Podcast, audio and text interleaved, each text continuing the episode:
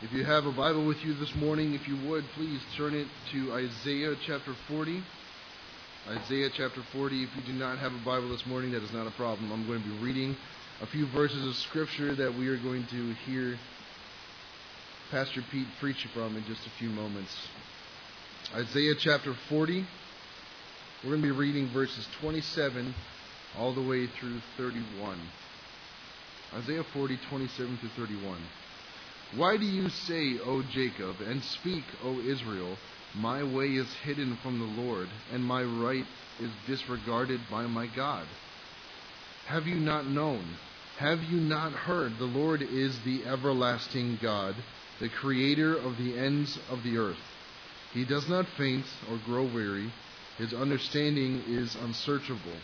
He gives power to the faint, and to him who has no might, he increases his strength. Even youths shall faint and be weary, and young men shall fall exhausted. But they who wait for the Lord shall renew their strength. They shall mount up with wings like eagles. They shall run and not be weary. They shall walk and not faint.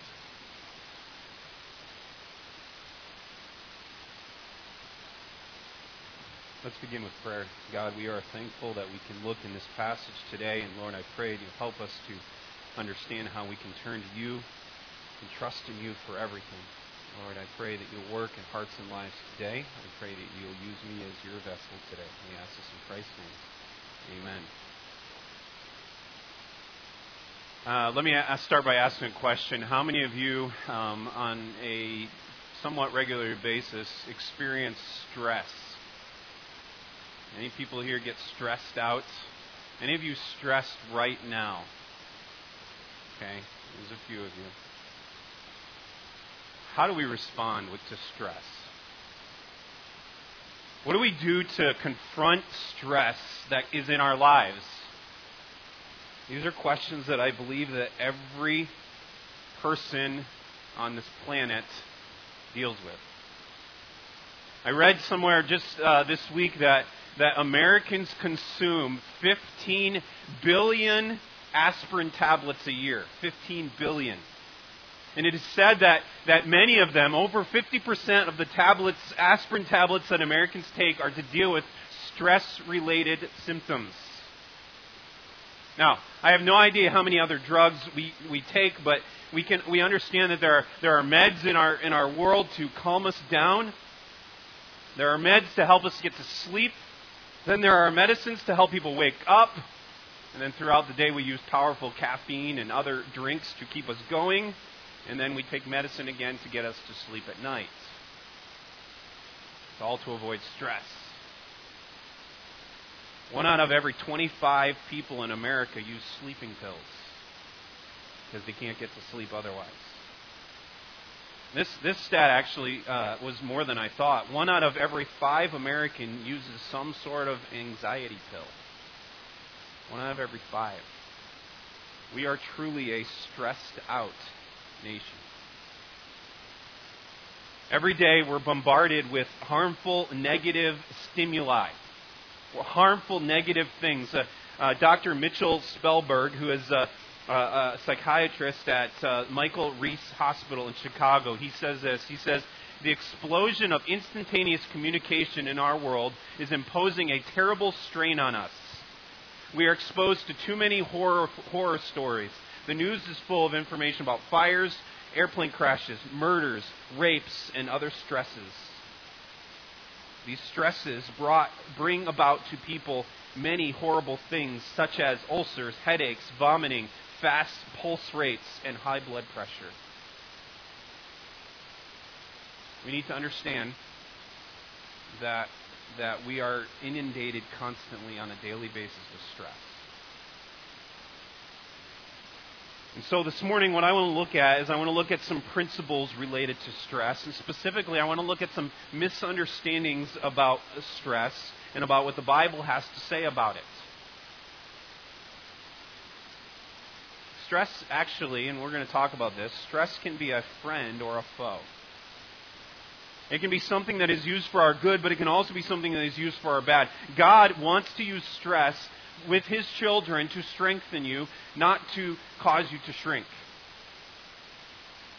Over the next three weeks, we're going to talk about this topic of stress. You're actually going to get uh, uh, unusual experience in that I am doing the opening message on this topic of stress. Next week, I will be gone, so Pastor Nate will, will be doing the next one on the topic of stress, and then the week after, Pastor Will will be t- teaching on the topic of stress. You're going to hear it from three of us. That may be stressful. I hope not. We're going to talk about how do we deal with stress. So this morning we're going to look at the passage. If you haven't turned there, turn to Isaiah chapter 40, and we're going to look at Isaiah chapter 40. This is one of my favorite passages in all of Scripture. Uh, it's one that, uh, uh, especially Isaiah 40, 31, I have claimed as one of my life verses, as a verse that I, that I love dearly. And, and we look at this passage and we don't see the word stress, and I want you to understand that. Uh, you don't see the word stress in the Bible, but the idea of stress is seen in multiple places throughout Scripture, and here we see it as well. And so we want to talk about, first of all, the misunderstanding of the stress problem. We deal with stress every single day. Notice what it says in Isaiah 40 and verse 30, uh, a passage that Pastor Will read. It said, Even youths shall faint and be weary, young men shall fall exhausted. Even, even those that are the strongest in this room are going to have days of stress filled exhaustion. So, how do we deal with it? What does that mean? First of all, we need to understand the load of stress. Stress is um, itself is defined as weight placed upon a person or an object. Let me give you an example that I think we can actually understand as we sit in this room. This building that we are in is under stress, constant stress, incredible stress right now. You see these walls over here? They've been standing here for about 100 years. And they have a ton of stress on them because the ceiling is pushing down on them. The roof above that is pushing down on it. In the winter, we get snow piled up that pushes down on it. Yet, thankfully, it's never collapsed. The, the great thing is this structure was designed to absorb stress so that the roof and the walls will not collapse. If a building is designed properly, uh, it'll do that. If a building is designed improperly or it's not kept up to what it should be, the structure cannot withhold the load and it cannot stand the stress and it buckles and falls apart. Remember a number of years ago, um, uh, Pastor Nate and Pastor Will might, might remember this because it happened in Minnesota. Some of you may remember there was a bridge in Minneapolis that collapsed. Uh, I traveled that bridge when I lived in Minnesota numerous times, and so I knew what bridge it was. But uh, basically, it, it had deteriorated over time. They didn't uh, deal with it properly, and one day during rush hour traffic, as there was many people going across this bridge because it was a major highway, the, build, the bridge just collapsed, and all these vehicles went into the river couldn't handle the stress. See, architects and engineers carefully study the, the, the, buildings and, as they, and they decide if this building, if the structure of this building, if the, if the design of this building is such that it's going to endure the stress that is around us. In life, we must also with, withhold and withstand stress. You can't avoid it. That's what it says in verse 30, that uh, in that passage, even young people are going to feel that that, that burden. The strain and the tension uh, of living uh, uh, produces uh, difficulties and produces stress every single day. But what produces stress in us? And we know in the building here, it's the, the, the ceiling and it's all that's above us and, and it's pushing down and it's causing stress. But what about us? Well, there are different types of stress there, uh, that we must accept in life. There is the unnecessary self induced stress. What do I mean by that? Okay, let's say that you are a, a fan of a particular football team. Um, I will uh, not pick on any of you just in case I upset you. But let's say you're a fan of a particular football team, and that football team does very well this year. And they get all the way through the playoffs and it comes to the day of the Super Bowl and you're excited because your team that you cheer for is going to be in the Super Bowl and so you plan oh man this is going to be fun. We're going to watch the Super Bowl and you sit down and you begin to watch it and the game goes on and as the game goes on it gets tighter and tighter and closer and closer and as that happening you become tenser and tenser your heart rate starts going faster, and your, your eyes dilate, and your muscles tighten up, and you feel back pain, and you're watching a game. That's self induced, unnecessary stress. You're not in the game. I mean, those football players, of course their body hurts, but yours hurts by watching it. You're not responsible for the outcome. If they win or lose, no one's going to come and say it was your fault. But yet you feel the stress of the game. You're not going to benefit from it. Unless, you know, you bet on the game, which I'm not suggesting. You have worked yourself up into a frenzy of self induced stress. That's not the stress we're going to talk about today. Okay, what we're going to talk about is the stress that comes as the result of responsibilities of life. And there are numerous ways in which we become stressed. First of all, the first one is we are often stressed by time. This is one of the greatest contributors to stress. I know all about this. I understand this in my life. You see, what you may not realize is Sunday comes every seven days. And every seven days, I know that unless I'm out of town, uh, uh, every seven days I am going to have to stand here and, and I have to have sufficient time to preach, uh, to prepare to preach. And you know what? Oftentimes there isn't. And through the week, as I'm preparing to come and stand here on Sunday, and I said this a few weeks ago, and I don't say this to boast or brag or anything, I say this as a reality so you understand, is, is most weeks I spend a good 20 to 30 hours preparing for what I'm going to say here in the next 20 to 30 minutes, or 40 if I go long. And, and so throughout that week, I'm trying to find that certain time, but yet, you know what happens to me? I have to have a meeting.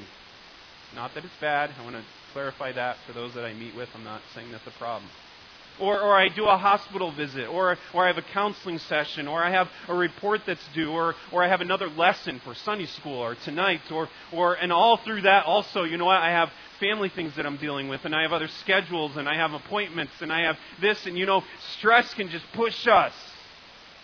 And time can push us. But you all understand this. You got to get your kids ready for school on time, don't you? And that involves getting them clothed, getting them cleaned up, getting breakfast, getting all their stuff together. And, and sometimes uh, it's even difficult just to get them out of bed. I know, I have one of those. Those of you that don't have kids, you got to be on time to work, and, and that, that involves making sure you have gas in your car, because that'd be really bad if you got in the car and you had no gas and you couldn't get to work. And it involves eating sometimes, maybe even while you're driving. It involves and negotiating traffic, and involves arriving in the best way possible. You have to pay your bills on time. Your meals have to be on time. Almost everything we do involves the stress of time. Even many of you came to church this morning and you're running late. You were rushing around wildly trying to get ready so you could come here on church, and you come running into this building, and your heart is racing, and your nerves are frayed because you were stressed by time. Now, we're stressed by time, but we're also stressed by tasks. We have responsibility. Maybe it's something at work, a project that you have to get done, and your bosses, man, they are on you. Maybe it's that you have yard work to do. You have grass that needs to be cut. Maybe it's a house project that you're working on, and those those tasks are just weighing on you. And although you're doing other things, you're thinking, I got to get this done, I got to get that done. And you're constantly working on those things, and, and it involves the stress of tasks. But uh, thirdly, we're stressed by temptation. Say, what do you mean by that? Let me explain. Temptation and adds enormous stress. And what it is is there's a sin that's or sins that are being dangling out in front of you that are, are trying to convince you that if you will do this that is offered, it will provide you some relief from the other pressures of life. And it doesn't work. You're, you're tempted to take shortcuts. You're tempted to, to sometimes even escape stress by going into sins that you shouldn't do. You're tempted to do these things, and it's, it's like a carrot dangled out in front of you that's constantly there, and it's pressure on you.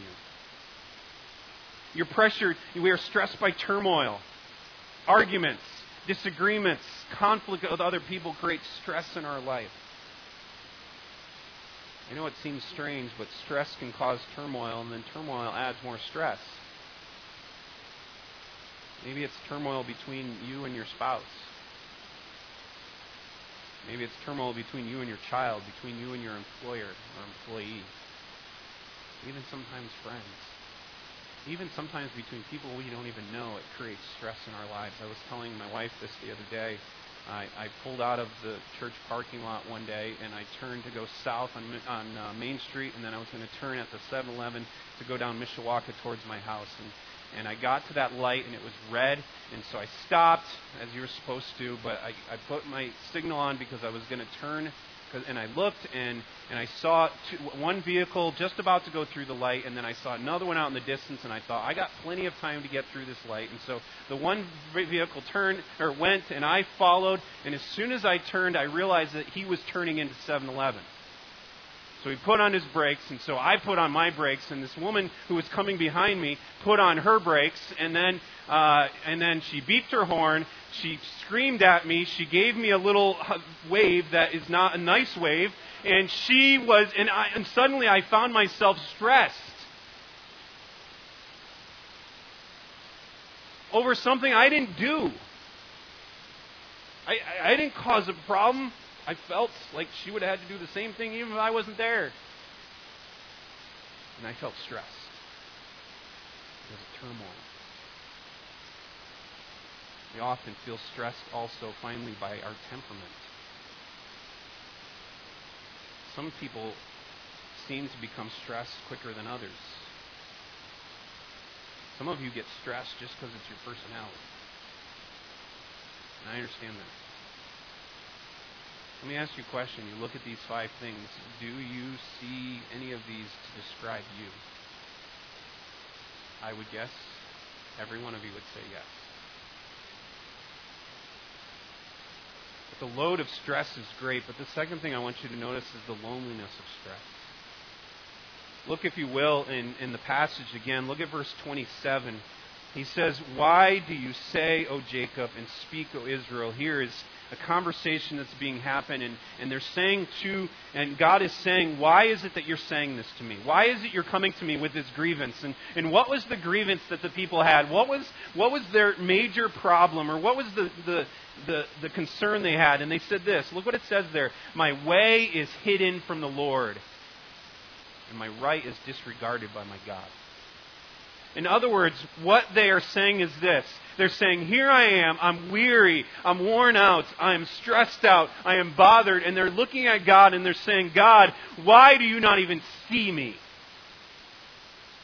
Because one of the greatest uh, understandings is, is that when we are in stress, oftentimes stress produces a feeling of loneliness.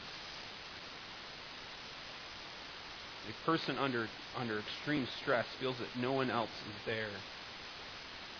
They feel God doesn't care. God doesn't even understand me. God doesn't know what I'm going through. God can't see my problem from my perspective, and even if He could, all He's doing is hiding Himself from me. And that's what they're saying. God, why are you hiding from me? I know all of you have experienced this, but stress often creates the feeling of being alone with your problem. You know, we have a problem and we think, I'm the only one that's ever dealt with this. Now, we know that's not true, but that's the way we feel in that moment. You feel overwhelmed and you feel under underloved. And that, that was the problem in the Bible. You remember, remember the story of, of Mary and Martha? Remember Mary and Martha? They were, they were people, uh, two women who, who loved and followed Jesus. And, and, and Jesus was close to them. And one day Jesus came into town and, and he, was, he was preaching and he was teaching. And, and, and, and there was, the two were responding differently. And Mary starts uh, uh, Mary, Mary is, is listening uh, to Jesus, but Martha, oh, Martha. Martha's, Martha's busy. I mean, Martha, she is Miss Hostess, and she's got dinners to make, she's got clothes to clean, she's got laundry to do, she's got, I mean, she's got to dust. She's got to vacuum. She's got to make the beds for the guests. She's got to put, you know, the mint on their pillow. She's got all of this to do. And she's all alone. Remember the story? She comes to Jesus and says, says, Jesus, I'm making all this food, I'm doing all this stuff, and my sister just sits there and does nothing.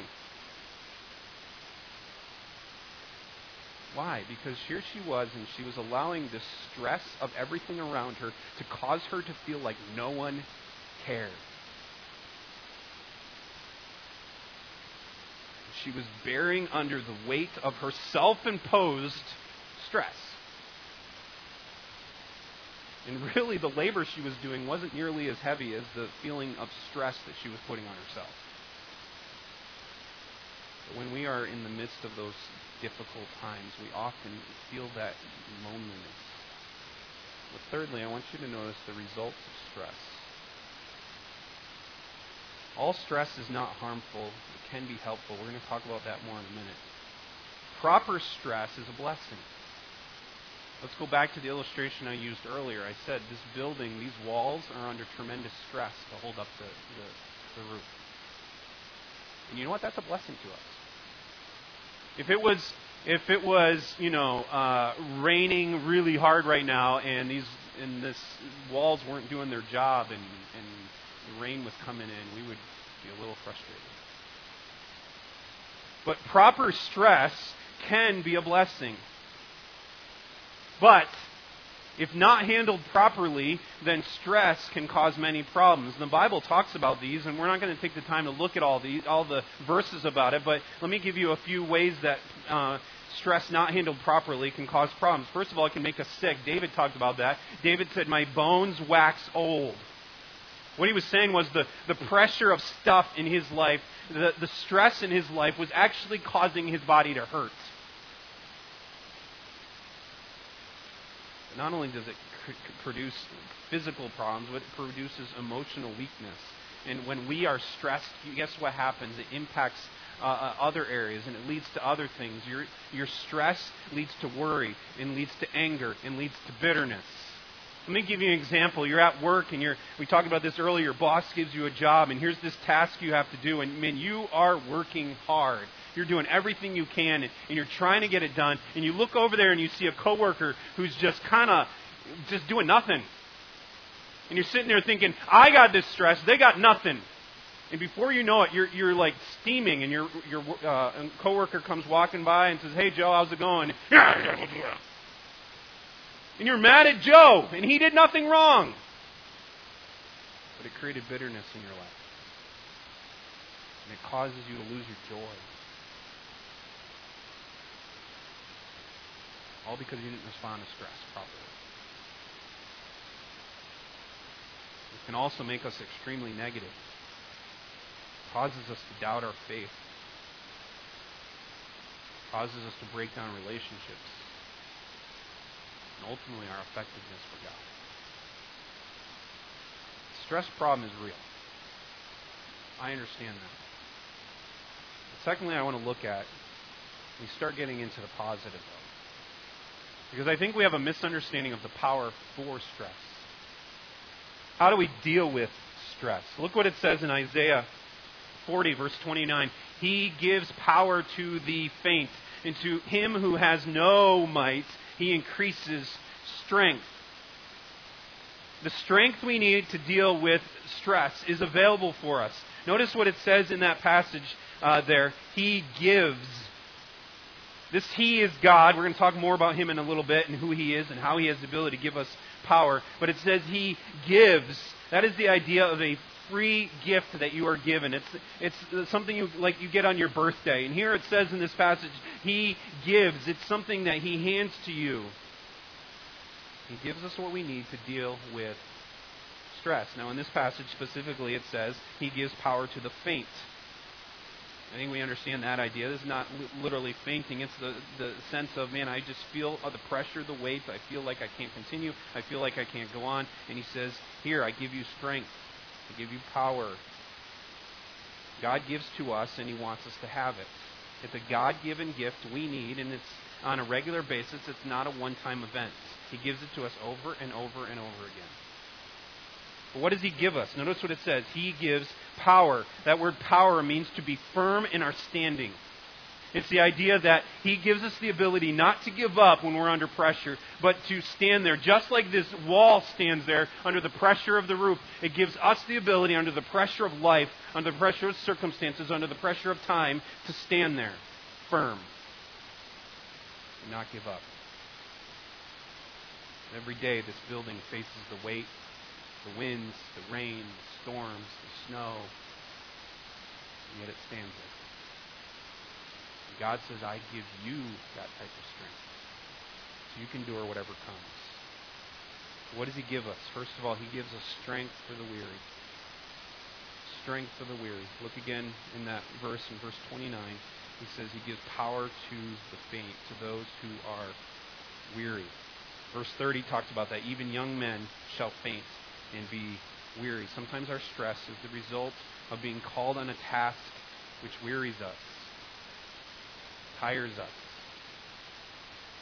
Maybe for you it's your job. Maybe for some of you it's parenting. Maybe for some of you it's you're taking care of a uh, elderly mom or dad and it's wearing you down physically. And that's the idea what he's talking about, that faint there. He gives you strength we need to know that God has the strength to give to us. How many of you have uh, seen, maybe out and about, maybe in a highway or a bridge, or most likely in an elevator, a load limit sign? You probably have all seen those, right?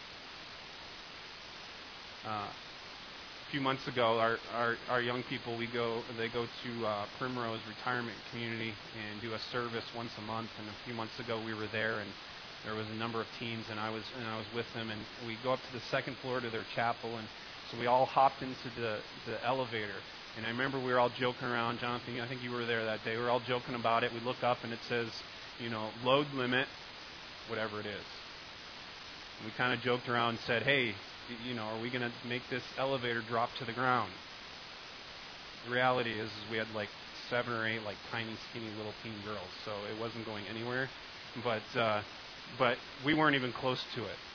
But a load limit is, is because too much strain uh, on, on those type of things can cause severe damage and complete collapse. And so engineers determine the exact amount of stress various materials and manufactured items can safely handle. And the public is given this information in a posted uh, sign or warning telling them not to exceed that exceeded limit. To disregard those signs would be inviting danger or great distress. I believe God not, does not want to expose us to stresses that are above what we are able to handle, but I do believe that when God gives us a task to do, He enables us to do it. we can do those things. If we move outside of His will and take on things that He has not guided us to do, then, then we're not promised that strength trusting Him for strength means abiding in His will. The load limit is created to help us uh, stay on the right path in our lives. So God gives strength for the weary. But the second one is interesting here. This is strength for the weak. Notice again, if you will, back in uh, verse 29, it says, He gives power to the faint, those are that are weary or worn out, or physically drained. And then he says this, and to him who has no might, he increases strength. That, that's, that's a different type of thing here. He's not talking about necessarily physical might, although that could be it. What he's talking about there is ability. Because there's another problem we have, and it's, it's not just that I feel worn out. There's times when uh, it's, it, I, there's a task to do which I feel I lack the skills to do it. I'm sure many of you have felt the same way there was many in people in Scripture that felt the same way. Remember Moses? Moses was called by God to lead the people of Israel, and Moses said to God, I can't do it. I don't have the abilities. I'm not a speaker. I'm not one that can lead.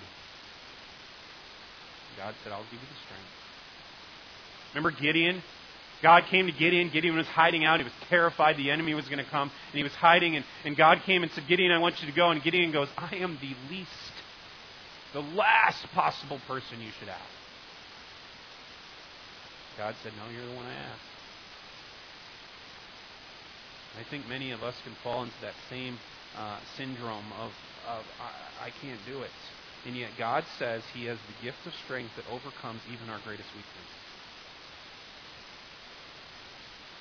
You may not think that you have the ability to do a certain task, but we, uh, but God can lead you to do it, and God can help you through it. If God is calling you to do something, He will give you the ability to carry it out. The limit of our ability is the beginning of God's gift of strength to us. You say, I, I can't, I can't do this. Okay, as soon as you step outside your ability, God will give you more strength if He asks you to do it. And that's what he's saying in this passage. He said he gives power to those that are weary, but he also increases strength. He builds the strength as you head outside of the territory of your might and your abilities. Often the trouble from stress is because we feel that we're not able to do what is required. I'm sure many of you feel that way. You look at your week and you go, I can't do this. God says, I give strength. Final thing we want to look at is misunderstanding the purpose of stress. And honestly, now we come to the most important point of our text today, and I want you to listen closely. Most of us do not understand that stress is not meant to harm us, but to help us. Feeling of weakness is not meant to harm us, it's meant to help us. But a proper response to, to stress can and will lead to a better life and a better person. How does it happen that way? Let's look first of all at Isaiah 40 and verse 31. I said earlier, one of my favorite verses. It says, But they who wait for the Lord shall renew their strength. They shall mount up with wings like eagles. They shall run and not be weary. They shall walk and not faint A couple things I want you to notice from this passage. First of all, stress enables us to be empowered by the Lord. There's some incredible word pictures here that I want you to notice. And, and in these word pictures, I think we see actually three different types or three different ways in which God strengthens us. The first one is this uh, the, the supernatural strength to fly. Notice what he says again. They shall mount up with wings like eagles. Let me ask you this question, and if someone answers this, um, we'll be concerned. How many of you can actually physically fly? No. I'm going on a trip tomorrow. I'll be hopping on a plane tomorrow at 8 o'clock at night, flying for 14 hours to go across the, the world. Okay, I'm not physically flying myself there. I'm not flapping my arms and getting up in the air and soaring like Superman. Okay? So what does he mean here?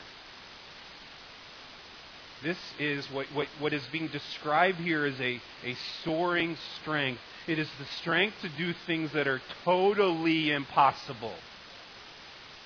He is not giving us, by the way, I just want to say, case you're concerned here, he is not giving us actually a promise that he can make you fly. He's giving us a promise here that He can give you strength to do what is impossible. There is something that God supplies to those who are facing what appears to be impossible. Right now in your life, you may be having something right in front of you that you go, This is impossible. I cannot do this. And what God is saying is, is if you will wait on me, we'll get to that in a minute, then, then you will be able to mount up with wings like eagle. No, I will never be able to fly. But I will be able to have strength to do that which is impossible. Because God is a God of uh, the impossible. How do we know that to be true? I want to look back in this passage just for a few moments. Look at verse 28 uh, of Isaiah 4. I don't have these on the screen, but I'll read them for you. Uh, Isaiah 40, look at verse 28. Have you not known? Have you not heard? The, the Lord is the everlasting God. He begins to describe himself and he says this I am an everlasting God. What does that mean? That means God has always been and God has always will always be. God has been here through everything that has happened in this world. God was here on this world when the flood took place and destroyed everything. God was here on this world when, when uh, evil men like Hitler came in and, and began to do horrible, wicked things. God was here. God will always be here. It's not that He cannot and will not do anything, He has the power to do what He wants. Then it goes on, He says He's the creator of the ends of the earth. God made everything. God made the, the, the, the, ground that we walk on. God made the stars in the heaven. God made you. God made me. God made uh, animals. God made your dog. God, I mean, we could go on and on. God made it all. So when He says to you, He gives power to the faint, you think He has that power to give? Yes. I want to look back at some more verses. Take your Bible and look at Isaiah 40. Go back to verse 12. I, I, I, I believe about six years ago I preached on this passage, and so I'm not going to dive deep into it. Not that you all remember that, but uh, I just want to go quickly through this, starting in verse 12. In verse 12 is a section where it begins to talk about the greatness of who God is. It begins to uh, really uh, uh expound on, on God's power. Notice what it says. Who has measured the waters in the hollow of his hand? This is one of those questions where we know the answer. It's referring to God. There, the answer is not given, it's an understood question. And he says, Who has measured the waters in the hollow of his hand? I want to clarify for a moment, he's not talking about the physical hand of God, he's talking about the immense power of God. And he's describing God this way, and he says, Who has measured the water in the hollow of his hand? You ever, you ever been to the ocean? You ever looked out and you saw the unending amount of water? God is so big that to him it's just like scooping up in his hand. He goes on, he says, Who's heaven with a span? Who has who who has the ability to look up? And you look up in the sky at night and you know I live here in Mishawaka and so I look up at the sky at night. And maybe can pick out two or three stars. But if you live in the country and you look up and you see endless stars and God just looks up and he just has the ability to not only uh, see them all but name them all and it's it's a small thing to him who has enclosed the dust of the earth in a measure. In other words, he's taken all the dust of the earth in a pinch. Who has weighed the mountains in scales and hills in a balance. Verse 13, who has measured the Spirit of the Lord, or what man has, shows him his counsel? In other words, who has the ability to counsel God? Verse 14, whom did he consult? And who made him understand? You ever felt like you didn't understand a topic? You had to search it. I mean, we live in an age where you can, you know, Google it and find out the answer and hopefully trust what it says. But God doesn't have to Google anything. And I don't mean that to be disrespectful. And that's what this passage is saying is who, who gave God understanding? Who had to teach God? No one. Who taught him the path of justice? Who taught him knowledge? Who showed him the way of understanding? No one. Verse 15 Behold, the nations are like a drop know, from a bucket. They're counted as dust and scales. Behold, he takes up the coastline like fine dust. Lebanon would not suffice for fuel. It's referring to the, the, the forest of Lebanon. Nor are its beasts enough for burnt offering. All the nations are as nothing before him. They are accounted by him as less than nothing and emptiness. Know, we live in America. We probably still is the greatest nation in, in the world. God looks down and he says, compared to me, it's nothing. The power of the United States is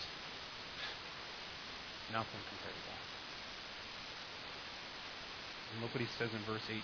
Who, to whom then will you liken God? Or what likeness compare with him? But man has tried, haven't they? Man has tried to make some replica of who God is, or to make some, in their mind, some way to, to compare God to something else. And he talks about that here. He says in verse 19, an idol? Is that going to compare to God? Uh, what's an idol? It's a craftsman casts it, and a gold goldsmith overlays it with gold, and he casts it for, a, for silver chains. And he who is too impoverished for offering chooses wood that will not rot.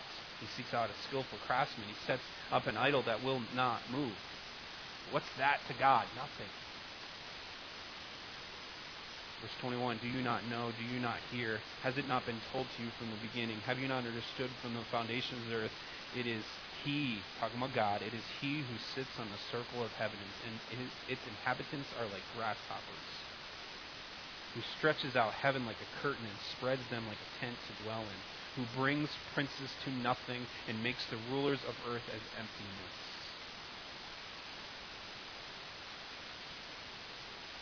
You know, we oftentimes think we're big stuff, don't we?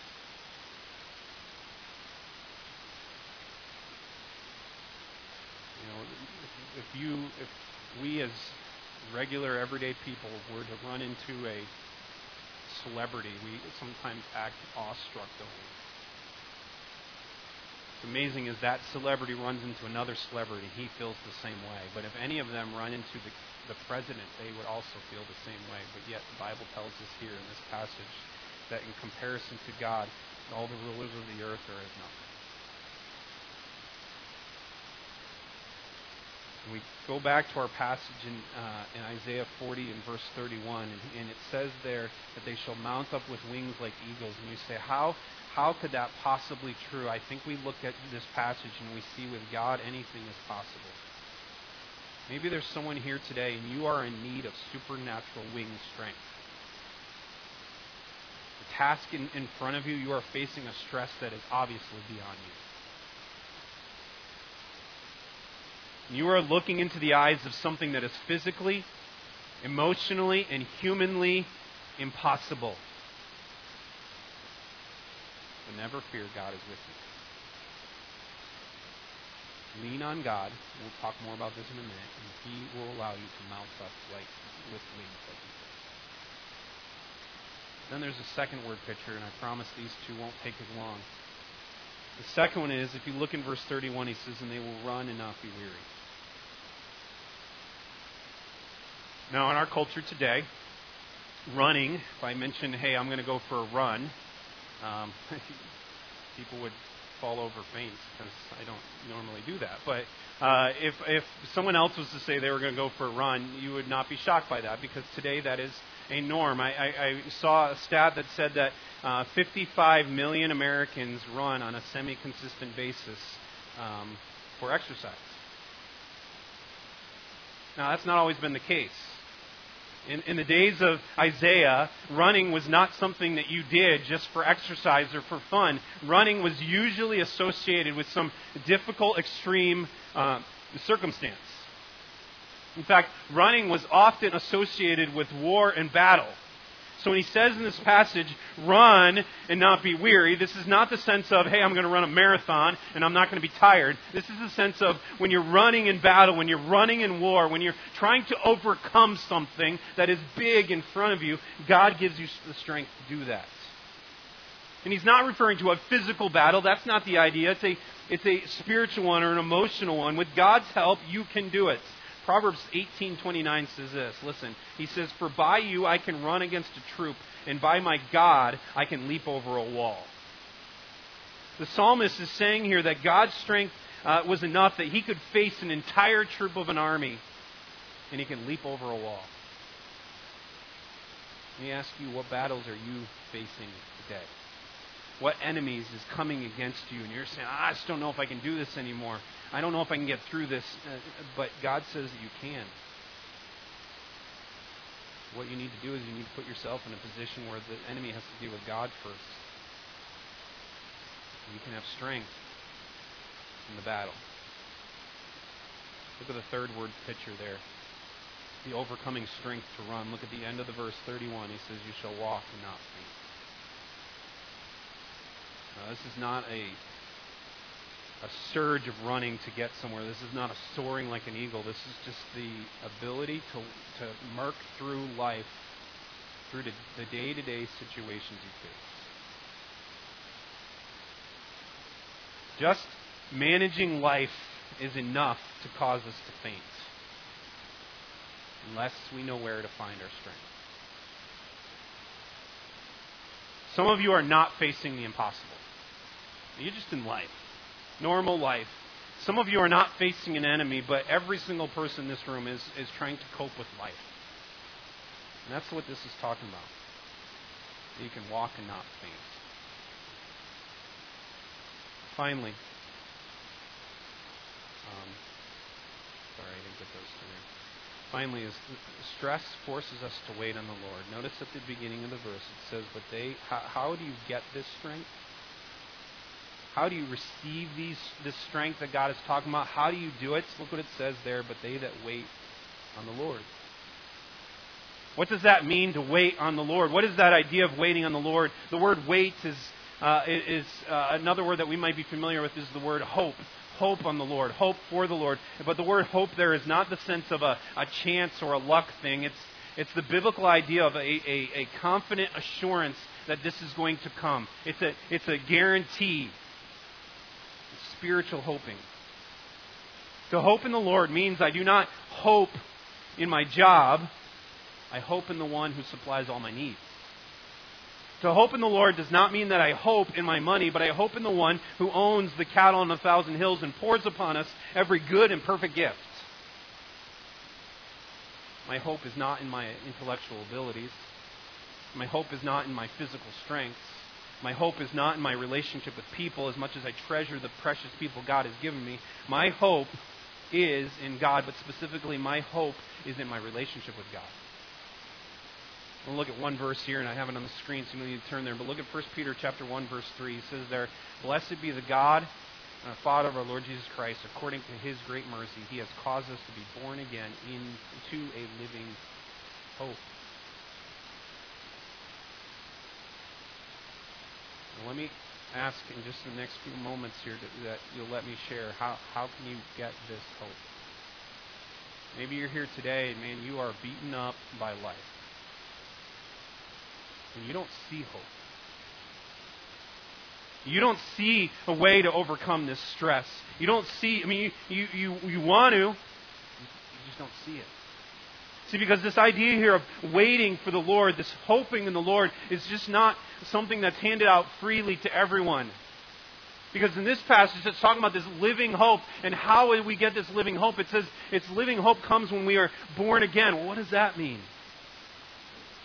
The Bible talks about the being born again when Jesus spoke to a man uh, uh, by the name of Nicodemus and he told him that you must be born again. And the idea of being born again is not something where I have to, as Jesus said to him, it's not something where you go back in your mother's womb. And no, it's, it's something where you are reborn. What, what does that mean? The Bible tells us this that we're dead in our sins.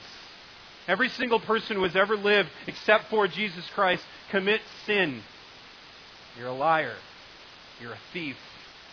You're a gossip. You hate people. All those are sins, and you've committed sin, and so therefore, because of that, the Bible says you're dead. Not physically, spiritually. We're spiritually dead. Dead people can't do anything for themselves, can they?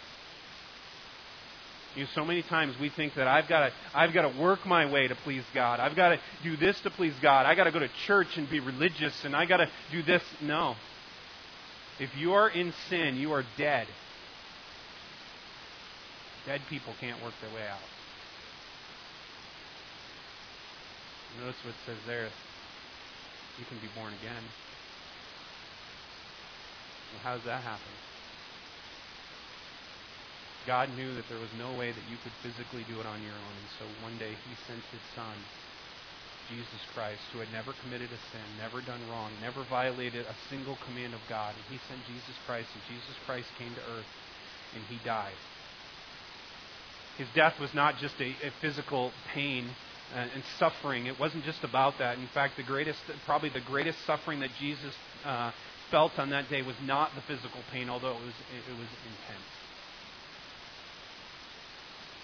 It was the fact that when Jesus died, the Bible tells us that every sin that was ever committed by anyone in this world, the punishment for that sin was placed on Jesus Christ. And so, because of that, God turned his back on his son.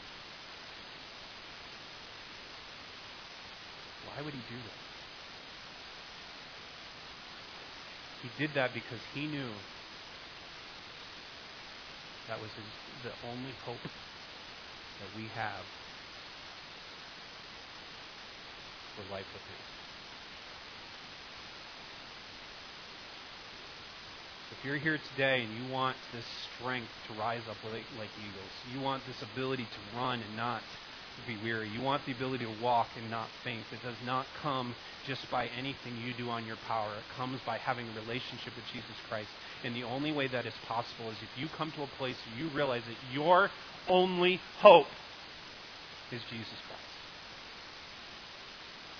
And you trust in Him. You turn to Him. You turn from your sin, that stuff that's what caused all this problem, and you turn to Jesus Christ and you trust in Him. And all of this strength that is talked about here rests on the work that Jesus Christ did on the cross. And it says in that verse that living hope comes through the resurrection of Jesus Christ from the dead. Do you know God? I don't mean do you know about God. I mean do you know God? Have you met Him? Have you trusted in Jesus Christ? If you have not, and I say this lovingly as I possibly can, if you have not trusted in Jesus Christ as your Savior, if He is not your only hope for, for life, then stress will always hound you. We talked about this in our Sunday class this morning, and the, the, the worst part about it is any stress we feel in life is nothing compared to the judgment that those who have not come to Christ will face in eternity. If you have turned to Christ, then I want to encourage you with this passage again because God will help you, will empower you to overcome stress that you're facing. I haven't figured it out all. I'll be perfectly honest with you.